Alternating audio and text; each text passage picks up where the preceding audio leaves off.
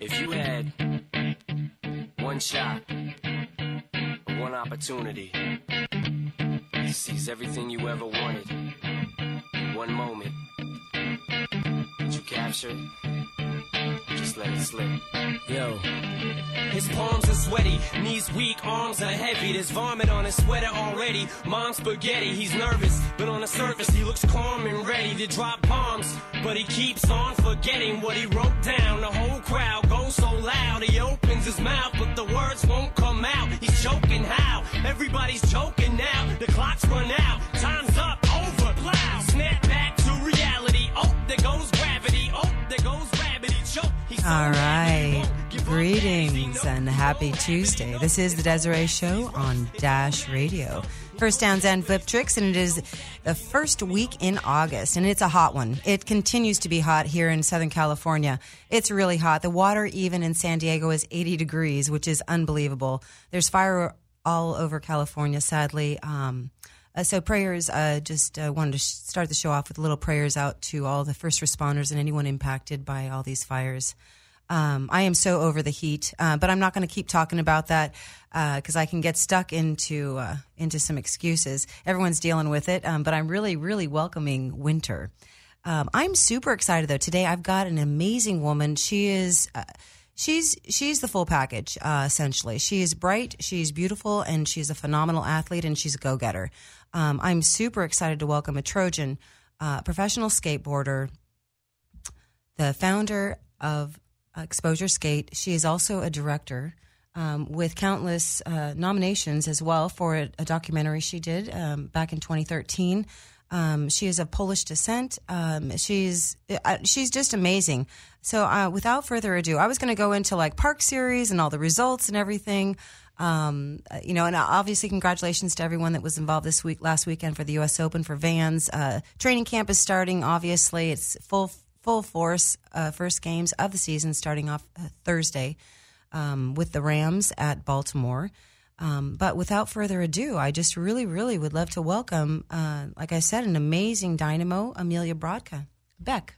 Hello. that was a very sweet intro. I really appreciate you. Des, thanks for having me on your show. Yeah, no, I mean you you you fascinate me. That's why I've been wanting you to come on. Um, there's so many tears to you, and you have such a drive, um, but you also have this gentleness and this uh, this warmth that you bring to everything. And uh, it's just I I wanted people I wanted to get to know you better, and I want people to also get to know you better. Well, thank you so much. You are very sweet, and I am happy to be on your show. And it sounds like you do great things here, so I'm stoked to be a part of it. Right on. Thank you. Um, well, first of all, okay, so you, you know, and thank you once again as well. You know, you, Amelia came straight from a commercial shoot. Um, this is the kind of professional she is. Is she did not? She had a, a shoot that came up, and she worked it out so that she could also get to the show. Uh, in addition, and I, I really commend you on that. I appreciate that. You know, I mean, I like to value my commitments. There's a lot of, uh, I guess, flakiness in this industry, and I don't want to contribute to that. So, well, and I think that's also maybe a test to your success as well in the industry. Uh, doing things that you commit to. being of your word you know i think Yeah. for anything is good you know and it is it's a rarity these days so it's it's always refreshing Well, thank you. I'm happy that it worked out and I was able to make it, and I'm uh, stoked to be here. yeah okay so i'm going to go through a few of the lists pro skateboarder since 2007 usc trojans she has a ba in communications and narrative studies she came out with her uh, underexposed documentary she's a documentary filmmaker um, that this thing was nominated for multiple things um, I think Thin Line Film Festival's selection, official selection, um, USC uh, Web Fest in 2012. I mean, multiple things in 2013. Even in 2015, you were nominated for the Artemis Women in Action Film Festival. Founder and event coordinator for Exposure. You're also on the board of Tony Hawk's Foundation, or you On are on the advisory board. You're on the advisory board, um, and you're newly married. Um, so I don't know where to start. I think we should start from the beginning. So you're of Polish descent. You grew up in um, Nowa Zar- Zarninia, That's close. Nowa Sarzyna. Nowa Sarzyna. Uh, yeah, I grew up there. It's a small town, lived in a communist style housing complex, and um, have a lot of fond memories of just playing in the sandbox and hiking in the woods and picking mushrooms and things like that. And um, my father actually won a visa lottery uh, he, that he entered as a joke with his friends. And so when he realized that he won a visa to come visit the U.S., he was like, "Oh my God! Well, I have to go now." And um, so he went, and everything that he saw just really inspired him. And he applied for my mom to come and, and see too. He was mostly on the East Coast, New Jersey, all the way down to Florida. And then my mom just tells a story of like when they went to Disney, like they were heartbroken because all she could think about was this kind of really sketchy carnival that comes to town to Novoselice every summer. Uh-huh. And she just goes, "That is not a real carnival. After I've seen this, I want my kids to really to experience something like this." And um, I didn't I didn't know any of this at the time. I was pretty young, but my my father ended up staying in the states and just working out in uh, New Jersey to to send us money from the states um, and help support us in that way. But one day, my mom just told me, "Oh, we're gonna go visit your father in America," and in my head, I pictured like frolicking through the jungle, like going by the river with the alligators and having this parrot that lived on my shoulder. like that was what living in America meant to me, apparently. And uh, so when we got off the plane in New Jersey, and I just see these like really huge highways and like these smokestacks, I was very confused. I was like, "This is not this is not what I imagined." Um, and uh, it was it was kind of a strange summer because both of my parents were working and um, we didn't speak English, so there wasn't much that we could do. We kind of like hung out at the house while they were working. And so one day I was like, "Okay, mom, like this was cool and all, but when are we going home?" And she goes, "Well, we thought you would try school here." And I'm like, "Oh my gosh, I don't even speak English. Are you serious?" So it was it was an interesting uh, transition, but I mean, obviously, I'm super grateful to to be out here. And um, like my whole generation in Poland, they basically left the country um, to look for jobs elsewhere. So um, it's amazing. I'm happy to be here. I'm glad it worked out. Yeah, no, amazing. And how old were you when you when this when the family moved? I was about eight. Okay, and then skateboarding. You kind of uh, I read that you've also you kind of hopped on your brother's skateboard at that time. Um, Yeah, yeah. I actually remember when my brother got a skateboard. Um, I was maybe nine or ten by that age, by that time, and he got like this Goosebumps board, but he didn't let me use it because I didn't do it right. Like I would take, I would steal it from him, and I would like ride around on my knee, and like I just have these vivid memories of you know when you're riding on your knee, like the sidewalk is so close to you, but I just remember like the wind in my face and just loving that feeling. And so he would get mad when he realized I used it, and he'd like take it and go off and whatever. and hide it. Yeah. but then like every time I saw it unattended, I would steal I would steal it and I would just do that.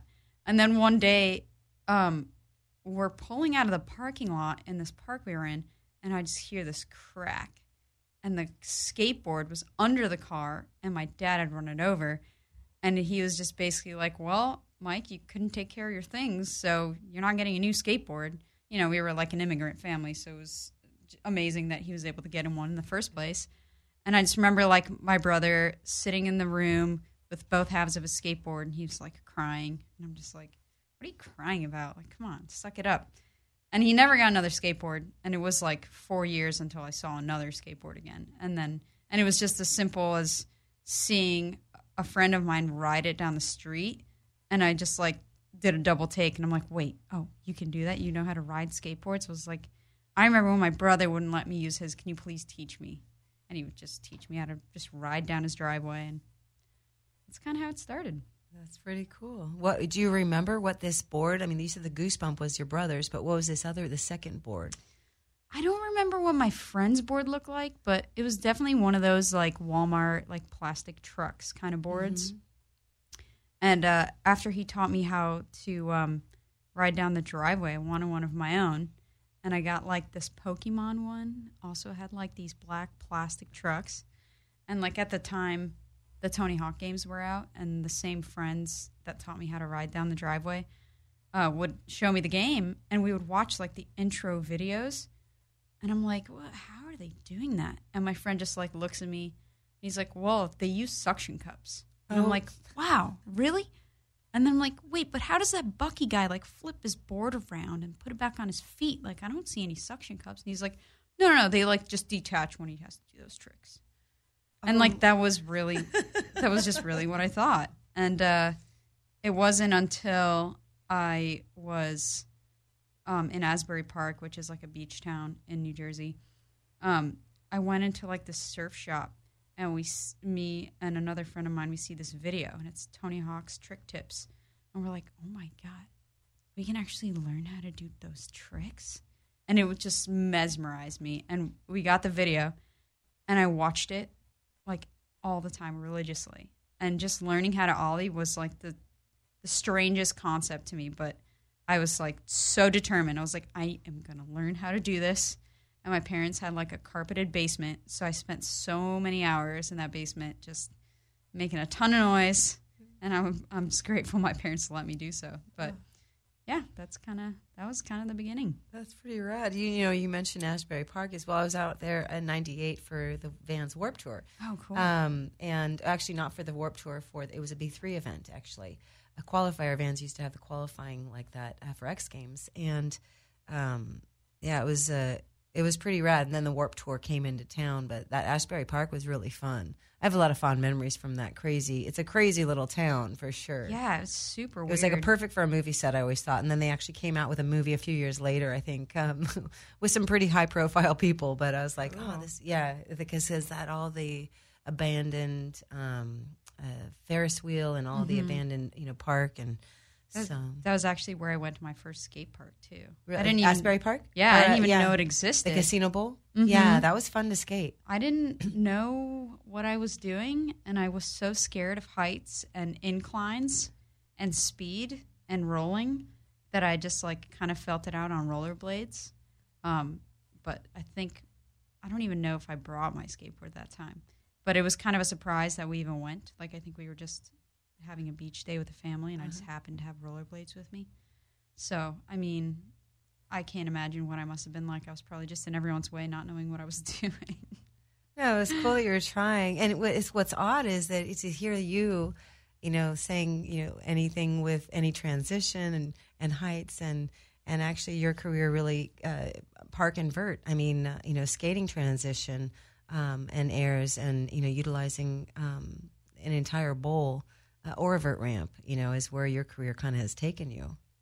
It's kind of crazy because I was like so afraid of heights. Like I would cry on roller coasters, and then like I um I went to the X Games one year when they had them in Philly, and I remember kind of just walking around the arena with my friend, and all of a sudden we like stumbled on this women's vert demo, and we see like Lyn-Z Adams and Cara Beth, and then when the um, announcer said that Lindsay was twelve and both my friend and I were twelve we like looked at each other and we're like, oh my gosh, that girl, she's doing those huge airs on that giant ramp. It's like, we got to do that. And this was probably shortly after I'd gotten that Trick Tips video. But ever since then, I was totally obsessed with vert. We didn't have a vert ramp anywhere, but like that's all I like dreamed about doing. And then eventually, when there, when I did find a vert ramp years later, or maybe like a year or so later, at, at this um, place called Rexplex that they built in Elizabeth in New Jersey. I would just like watch the vert skaters, and uh, actually, Rich and Sanford Lopez used to live out there, and Elliot Sloan. Um, and I would just watch those guys, and then as I got better at like just pumping and like skating, I would go to the top and just stare at it. But I was so scared I couldn't even be on the edge of it. But like I had this crazy desire that's that's what I wanted to do. So it was like this strange concept of being scared out of my mind, but like so drawn to it. So yeah, it's kind of weird that my life ended up taking me into Verton Park skating, but yeah, I love it. Yeah, no, it's cool. And I was actually there. I was I was there uh, covering um, X Games in Philly. Oh, cool. Yeah, with Cara, Small Cara world. Beth and Jen and Jody. Uh, Jen all kind of rallied, wanted me out there to shoot photos of them. That's Um, awesome. and Aaron was judging, and so we skated FDR, and we, Oh, you know, sick. and so, but uh, yeah, I was when I was reading that, I was like, oh, that's kind of cool. She was out there for that, you know, as well. Um, and, and Lindsay, I've known since before she dropped in, so I remember her at the Y she kind of for like it was like a month or a few weeks. I, I can't you know because we skated the Y all the time, and she would get up there and we are like, "You got it, you got it, you got it, Lindsay," and she you know she'd pull back, and then she finally did. And it's just kind of cool once that happens. What was the first time dropping in for you like? I broke my ankle. Oh snap! and you kept going. See, that's a Oh test of the personality you are, dude i just like because i remember my first day doing it there was a huge vert session and like these guys have seen me coming up to the ramp like for probably months at this point. and i would just stand there and get so scared and then they were like just they were really cheering me on and they were being really helpful and uh, i i tried it and uh, and i i kind of did it but i got really wobbly and then one of the guys was like amelia that was good, but when you do it, remember like bend your knees, like you won't get it as wobbly. And I drop in and I leaned back. That's how my brain thought you should bend your knees at the time, apparently. And I lean back, all my weight on my back ankle, and it just folds. And I hear someone in the crowd, and there were bleachers by the ramp, so whenever there was a big session, there'd be like a crowd. I hear someone in the crowd go, She broke her ankle. And in my head, I'm like, no, I didn't. No, I didn't. I like pick up my board. I like limp to the side of the ramp and I just sit down and I'm like watching the session and wondering like, what should I do right now? I'm like, my ankle doesn't feel great. I don't think I can walk. And then I'm like, okay, you should find one of those emergency medical people that walk around the building. Because it was this huge building. It had uh-huh. like an arcade, like roller hockey, whatever. And so I'm like, I get up and I'm like limping around. I was 14 at the time and I like see the EMT guy, and I'm like, "Excuse me, there's something wrong with my ankle." And I remember he takes me into this side room, and my ankle's like twisted, like it's not even like in the right place. I don't even know how I walked to find him. and um, he realized like I was in pretty bad shape, but he just like told me really funny stories because at the time, like, you didn't have cell phones so he couldn't reach my parents because they weren't home. So he would just like leave a message and we would wait for them to call back. And so I waited there for hours for my parents to, you know, to A, get a call and to B, be able to come over. It was probably half an hour drive from my house. And I remember my parents picked me up and they were furious because we didn't have. So uh, Amelia was just sharing about us, um, about her first drop in and this broken ankle and telling her parents who are furious because they had no health insurance. And I'll let her pick this up now for us. And so after hours of waiting for my parents and this uh, nice EMT guy keeping me laughing somehow, and um, my parents get in the car and they just look at me and they go, "You're never skateboarding again." And I start crying. Like I didn't, you know what I mean? My ankle was in intense agony, but I hadn't shed a tear up until the moment when my parents told me I wasn't never skateboarding again, and I was just sobbing. And um, I had to get surgery. Like it was kind of intense, but I don't remember even being hurt for very long. I mean, I was a kid. You heal pretty fast. Did you go straight to the hospital? I mean, they took you Uh, straight to the hospital, I'm assuming? I don't know. I don't they, remember. they were mad? no, we'll take her tomorrow. no, I I don't think I went straight to the hospital. I think I don't know because I remember having like a little stuffed animal when I was going into surgery, and I don't think I brought that stuffed animal to the skate park. So somewhere in there, it probably went to the doctor first or whatever. Anyway, so um, I get the surgery. I I don't even remember being hurt for very long, but I remember like getting out of my cast and like two days later going back to the skate park. so my parents saw how much I loved it despite having gone through that. Um, and they encountered that for a number of years after that. And they would always like wonder when I would like get over it Grow or stop it. hurting myself or whatever. Um, and um, but they're really supportive now. They're actually like huge fans of skateboarding. And my mom recently would start like she starts talking to me about tricks now, which is just I don't know. It's really funny to me. I mean, I know there are a lot of like skate parents out there now, but my parents were never that. They were like, "Okay, we're at the skate park. Get out of the car. Oh, we'll pick you up in a couple hours." You know what I mean? Like, um, which was great because I got to kind of explore on my own and and um, just follow my passion for my own sake, and um, yeah. No, that's a cool gift. My parents were the same. They both were athletes. So, but they were like, "You want to do sports? Ride your bike. Go for it. You can do whatever you want." You know, and we may or may not be at the at the meets or at the competitions, but if you want to do it, do it. You know, and so I, I they took that. They were like anti the anti soccer parent.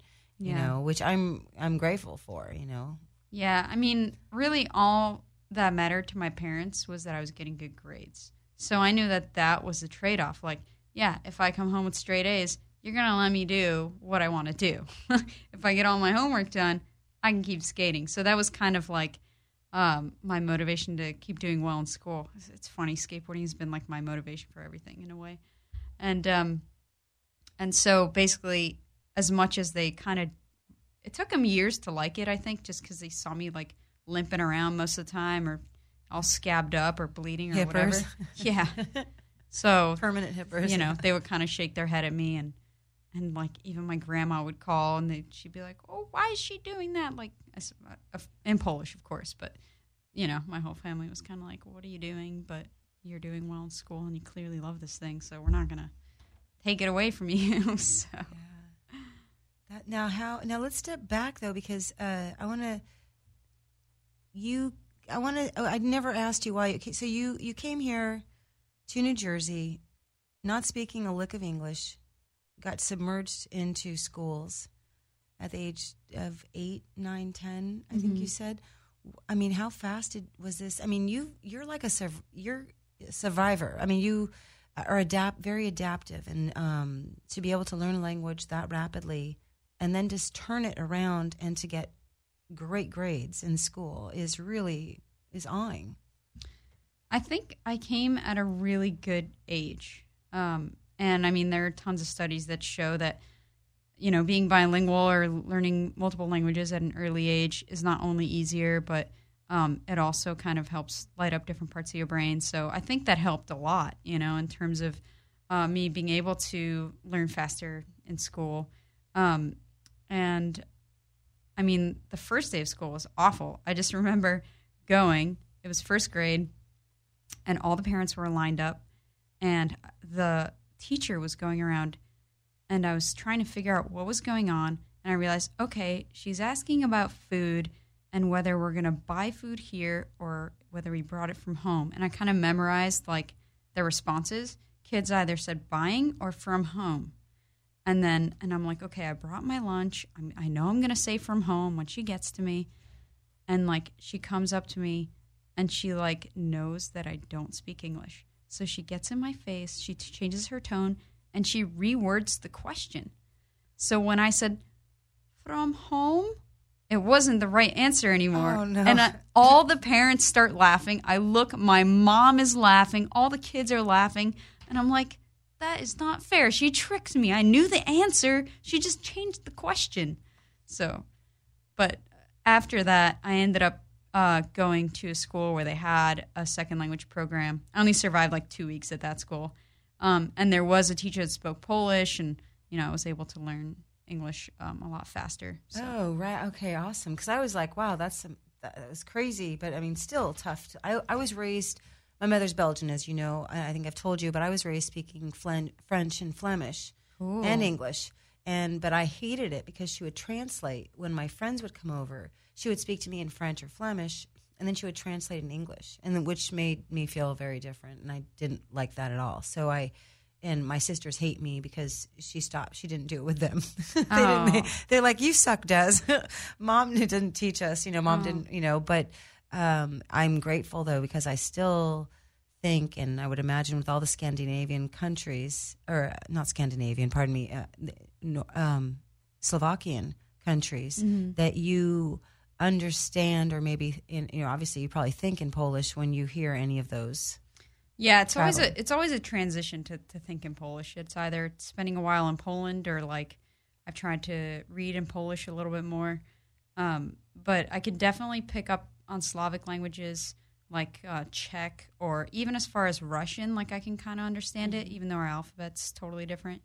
Um, but yeah, it's I mean Polish isn't the most practical language, but it's the language of my family. So it's nice to, you know, to be able to communicate with them and to be able to do that because, you know, I've known people in the past who've stopped speaking their native tongues and they, they can't talk to their grandmother anymore, you know? So No, it's it's it, it's a it's a gift, I think, and languages, Absolutely. I think, is a gift, and especially with travel, um, you know, you have that.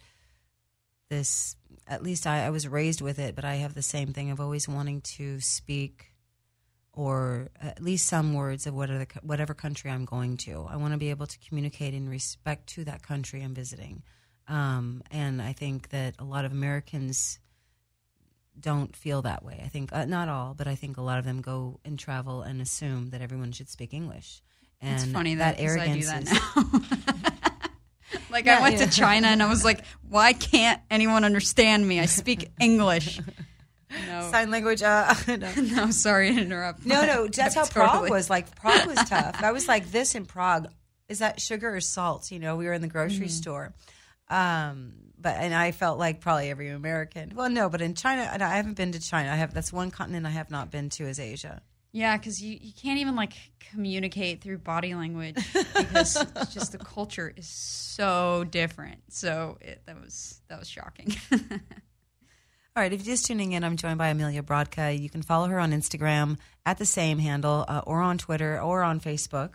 Um, and also, you can follow Exposure Skate, uh, which you have, they have an event coming up in November, and we'll get into that. I think it's seventh seventh uh, Exposure Skate event. Is that right? Is my brain working? yeah, we're going into our seventh event, which sounds crazy to me, but it's just been amazing to see the growth of it um, and the growth in support. But it'll be November 3rd and 4th, a two day event this year at the Encinitas Community Park.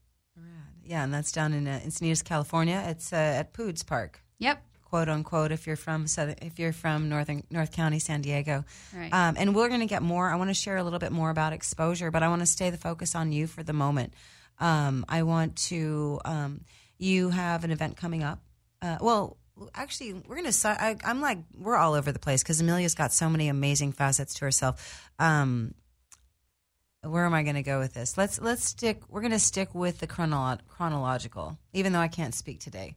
Um, is skating going back and skating vert after this injury, Right. Um, doing having good grades. You got scholarship to Gould, and then a scholarship to USC, It- um, which yeah. is it, it was funny Bravo. because uh, my college counselor at Gould at the time, Brooke Libby, um, was helping me kind of pick which colleges to apply to, and I kind of I came in with this list of schools, and it was basically based on okay, they're all in Southern California because I wanted to be there for skateboarding, and they're all near skate parks. Like I'd already looked it all up, and um, because I actually had this conversation with my mom.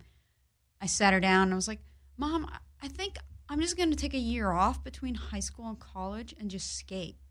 And she just looks at me super serious. And she's like, um, absolutely not. You're going to college right away. I'm like, but mom, I just, you know, want to skate and compete and get better and focus on that. And then she's like, okay, well, how are you going to afford living in Southern California? And I basically drew a blank. I'm like, well, that's a good point. Like I had never lived on my own up until then. And um, she's like, it's just the flight itself is really expensive, you know. And then you have to pay rent, and you have to do this, and you have to do that, and then you'll just be working all the time, and you won't have time to skate.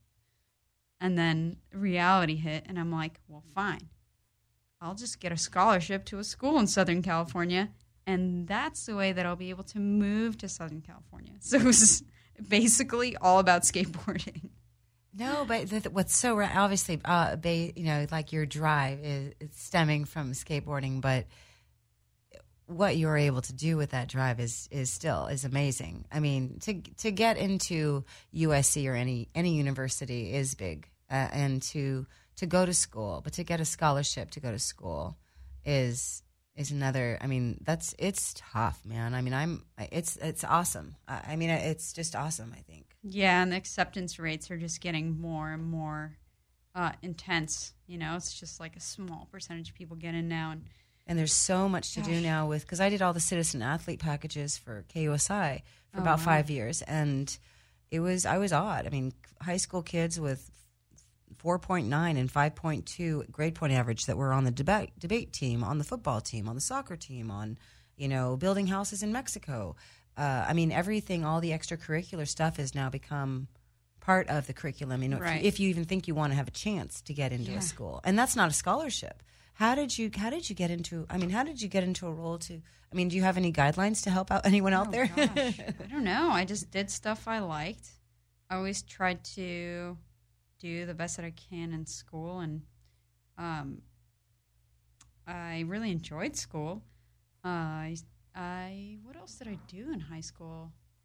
I don't know. I was such a nerd. I was like started like some like gender identity club or something, gender equality club, and uh, you know, like in Harry Potter, you know how they have prefects and like head boy and head girl. uh huh. I was basically like voted to be one of the head proctors at my high school.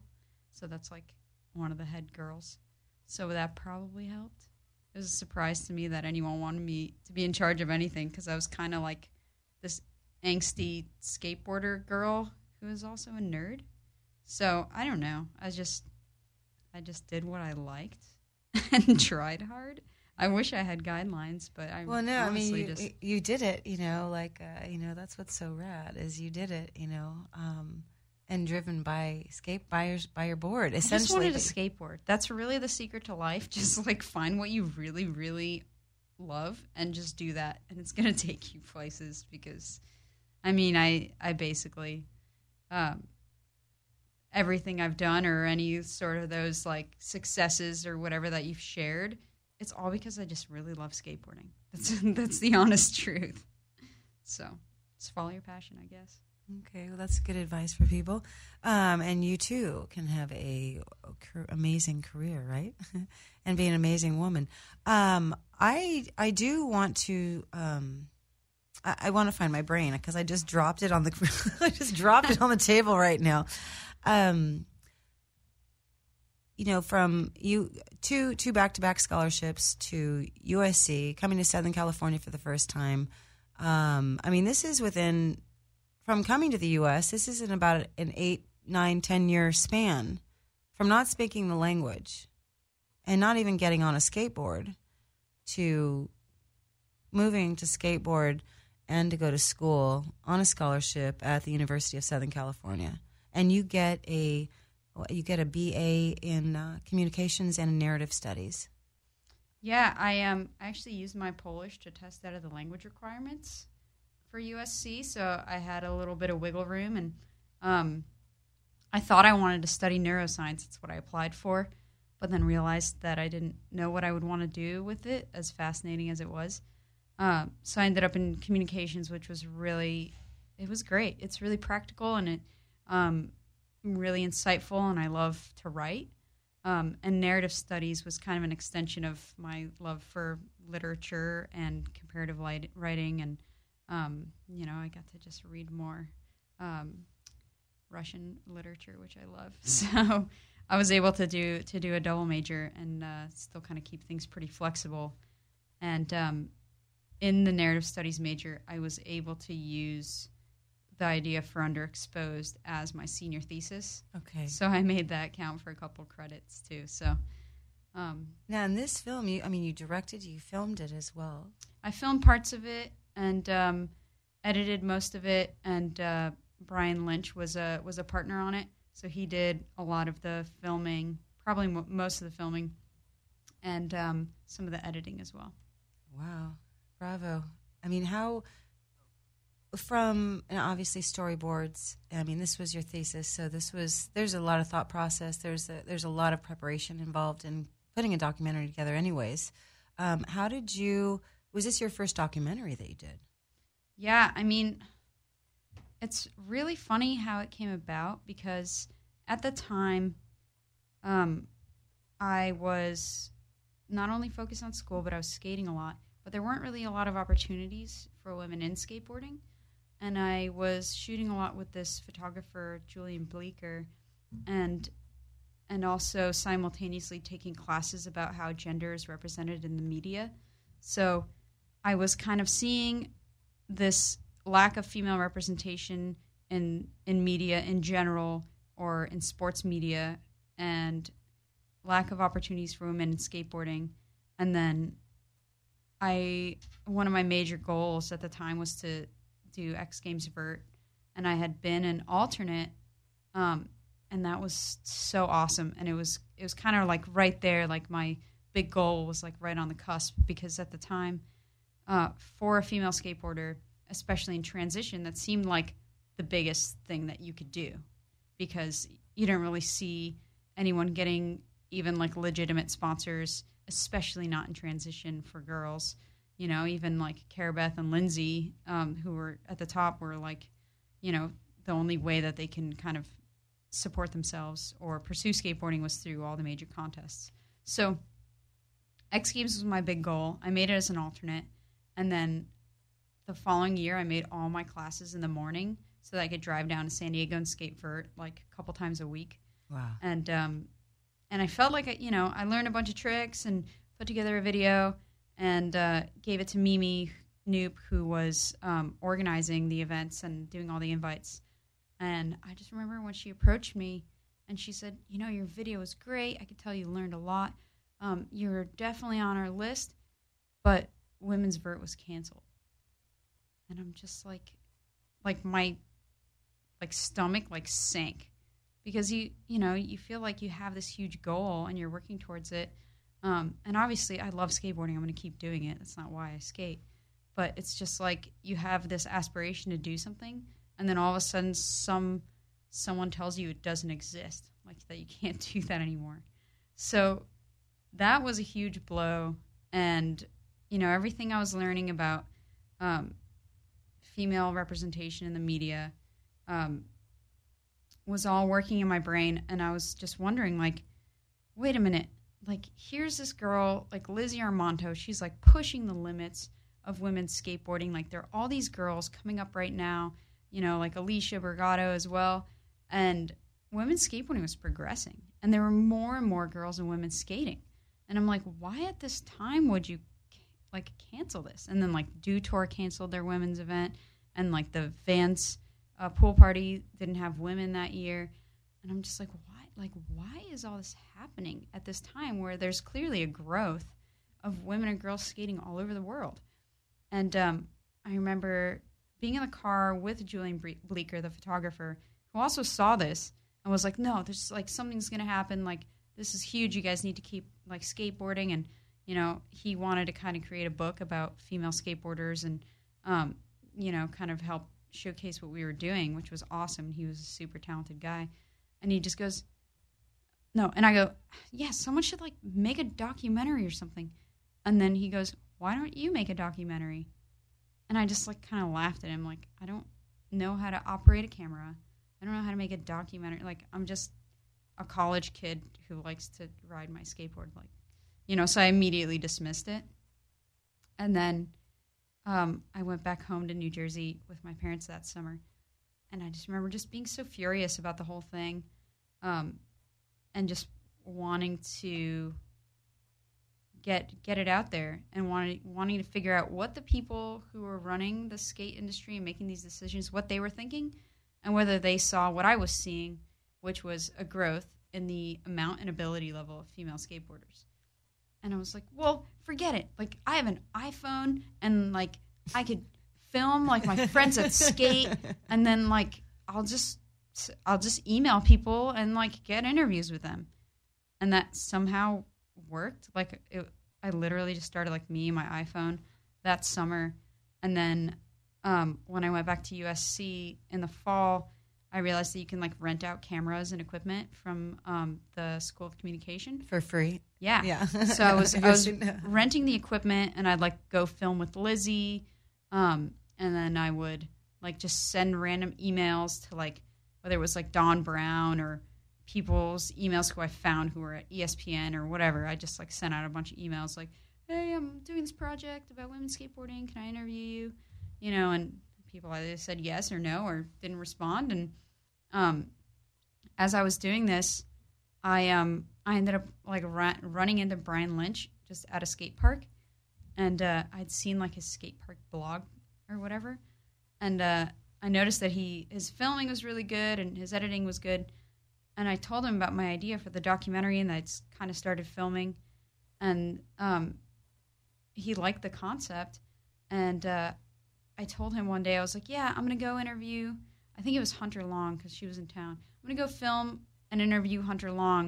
And he's like, "Oh, cool. Maybe I'll just come by and like see what you're doing."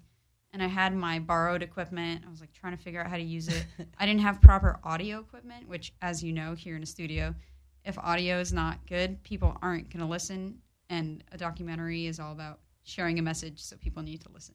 So I didn't realize the importance of that at the time, but I was learning. And so, and Brian actually brought his whole like setup.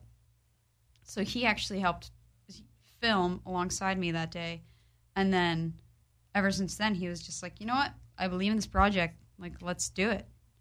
And ever since then, we were like this dream team of of really following through with the project. And I uh, had learned how to edit in the um, in The edit bay. the edit bay SCS exactly.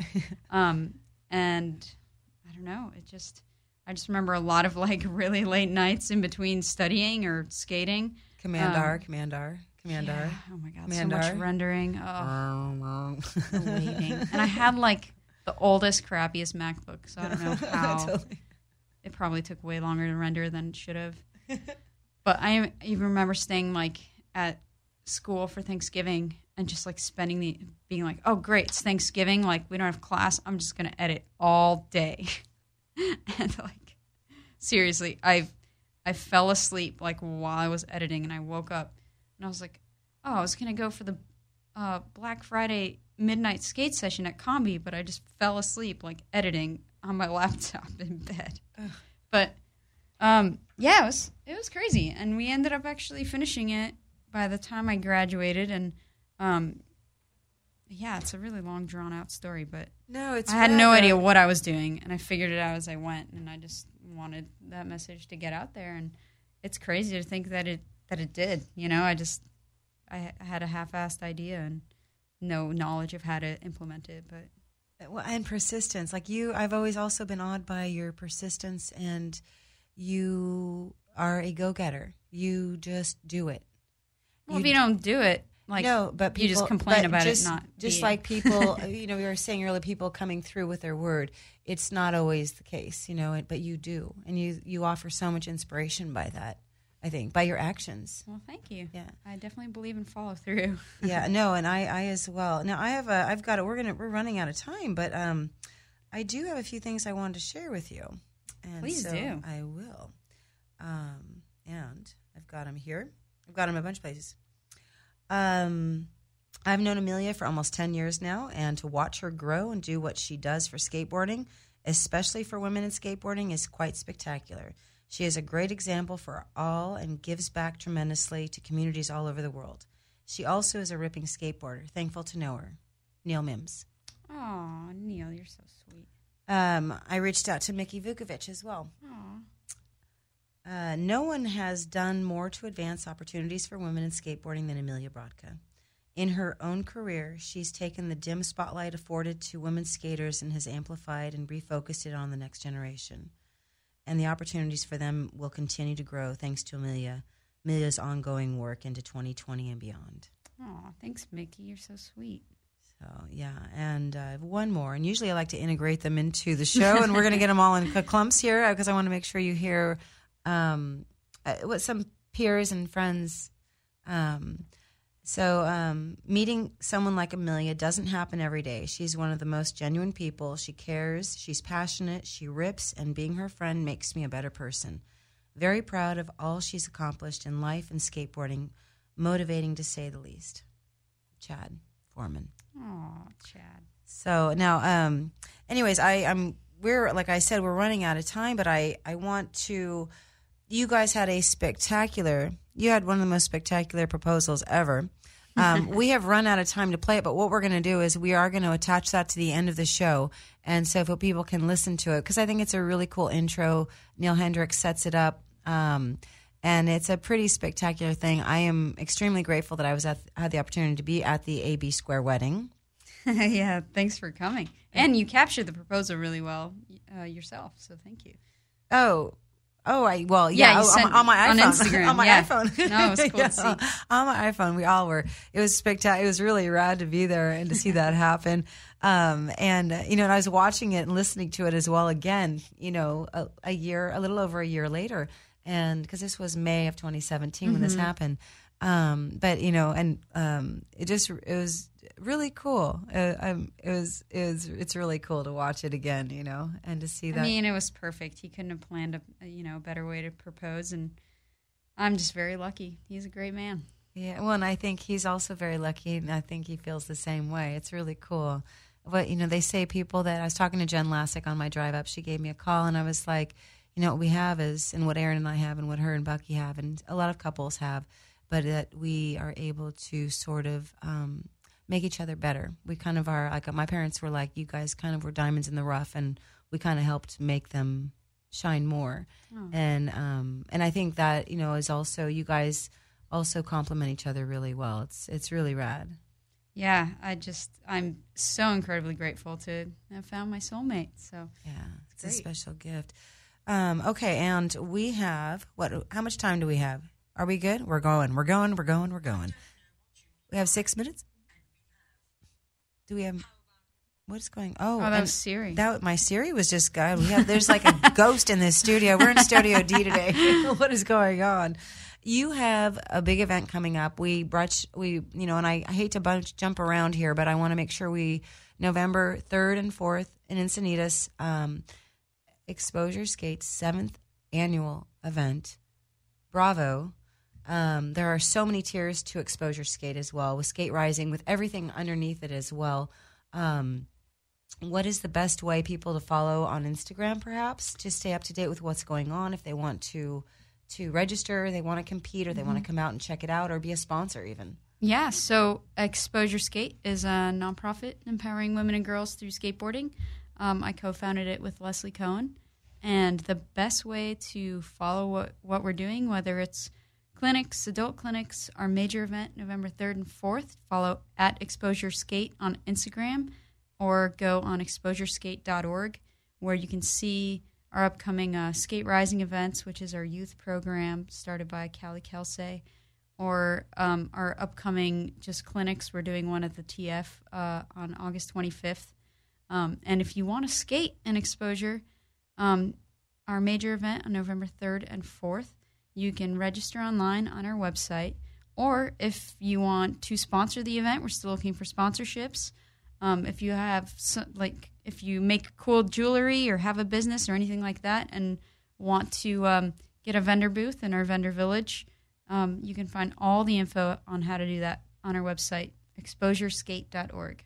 Okay, cool. Yeah, and it's it's a super rad venue. The skate park is set up so perfectly to have an event like this. I think, um, and it's it's awesome to see so many people ripping, and so many people out supporting these girls that are ripping, which is kind of cool too. Yeah, we had 166 girls from 15 different countries come out last year, which Wow. is insane because at the first exposure event in 2012, we had 34 girls from the U.S. So it's uh, it's been amazing to see the growth and see the progression in, in the skating. Yeah, it's amazing. Bravo, bravo on doing that, and uh, also, and good luck. You've, you're going to be flying overseas here pretty soon to do uh, Vans Park Series and the uh, Colonial Continental. Continental. Yeah, no way. And I wanted to ask. I mean, I we've got three minutes, right? We got three minutes. Okay. um, you're, you're skating in Continental and in the Park Series. That one Yeah. is a pro, one is the Continental. They are both qualifiers to get in. I kind of I looked because I was like, what is the difference actually? Yeah, so basically, um, the continental is just based on each individual continent. So for me, I'm representing Poland, so I'll be skating in the European Continental Contest. And basically, the winner from every continental gets to go in the World Championship at the end of the year in China. And the global is kind of um, just the best pros from all over the world. Um, and that's kind of the the pro contest with the with the prize purse. Um, whereas the continental the continental is just representing your continent, continent. but the global is a higher tier, so it'll be But in, in of- time it'll be worth more points or whatever. But the top uh, five scores from the continental, I mean, sorry, the top five scores from the global events um, also make it to the World Championships. Okay, and this is all s- s- the process for the Olympics, as Right, well. right. So they're kind of s- establishing the, the pathway to Tokyo 2020. So, and uh, Amelia also is a big candidate as well. Um, yeah, I've been working with the Polish Olympic team this year, and um, that's been really great just to see the growth of skateboarding in Poland and to see the fact that they can now apply for support from the government to to be able to support their skaters and to be able to travel with the team. So I'm really looking forward to going out to Malmo, and I'll go out to Poland as well, do some contests and hang out with the team. So it should be really fun. Rad. All right, well, you guys, thank Amelia. Thank you so much for making the time and Thank the energy guys. to get up here. I really appreciate it. You're an awesome woman. Uh, make sure to follow Amelia at Amelia Brodka um, on Instagram, Twitter, or Facebook. Uh, or Exposure Skate as well for the events coming up. And thanks, Adita, for running the boards for us today. Thanks, you guys, for tuning in. This is the Desiree Show. And as promised, I'm going to leave you with that amazing proposal from Alec Beck to Amelia during the Vans Combi. And I'm out. Have a dynamite week. faces you'll see in the future of women's skateboarding. All right, Scott, we are going to grab Amelia Brodka right now. Nice. Let's bring Amelia down. Yeah, um, Amelia has done so much for women's skateboarding over the last few years. Did a really cool documentary about women's skateboarding. Tell us about the state of female skateboarding right now. It is so amazing to see the level of progression and the amount of change that has happened in women's skateboarding just in the past few years. I mean, since the documentary came out, it's just, it's almost strange to watch it because so much has changed. There's so many more opportunities, there's so many more girls skating, skating at a really high level. There are girls like Jordan, you know, and Zoe, and they're just blowing up and they're getting really, really good. I know that you always tell me, just from being one of the leaders of the female skateboarding movement, you're always being contacted from girls around the world, from the Middle East, from Africa. Where do you see women's skateboarding going in the, in the next few years? Oh my gosh, it's going to be really exciting. There's going to be, I think, events all over the world and uh, girls and women really coming up from the woodwork from all over the place. I mean, in uh, Combi Classic this year, seeing some of those younger girls from Japan, like that no one's ever heard of, and they're doing nose blunts on the peninsula, and it's just blowing everyone away. So I think we're definitely going to see a lot more of that. All right, let's bring it back to the combi pool. You've spent a ton of time here. You've skated the women's contest here every year. What do you think about the event today? Oh, it's so phenomenal to see. Just seeing at the level, every year it blows my mind. And still, my mind continues to be blown. And I'm just excited to see, hopefully, Clay Kreiner transfer that thing today. So I heard a rumor. Is it true that you met your boyfriend Alec here at the combi pool? Yes, I did. Actually, he was standing right there, and I was standing right there. And our eyes met across the shallow end. So the combi pool is like really special to you. He actually made this necklace out of these tiles. So, Is he here today? yeah, he's here. He's right. I see him over there. There he is. Hi, Alec. How cute. A little combi bowl romance. Alec and Amelia. We, we actually celebrate our uh, anniversary. The day we met at Vans, we come here every year. What, what's the anniversary? It's November 20th. So sweet. Alec, why don't you come over and talk to us? We'll interview Alec next.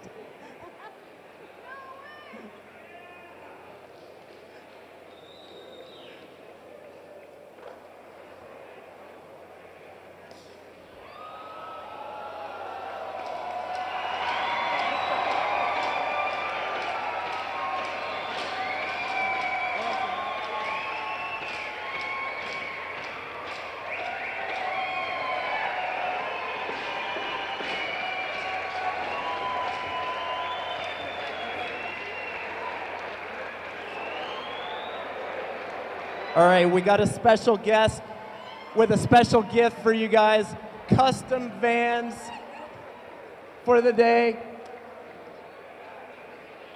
All right, we're going to go to commercial. 10 minutes warm up for Legends Finals. Congratulations. How about a hand for Alec and Amelia. We're going to go to commercial back in a few minutes.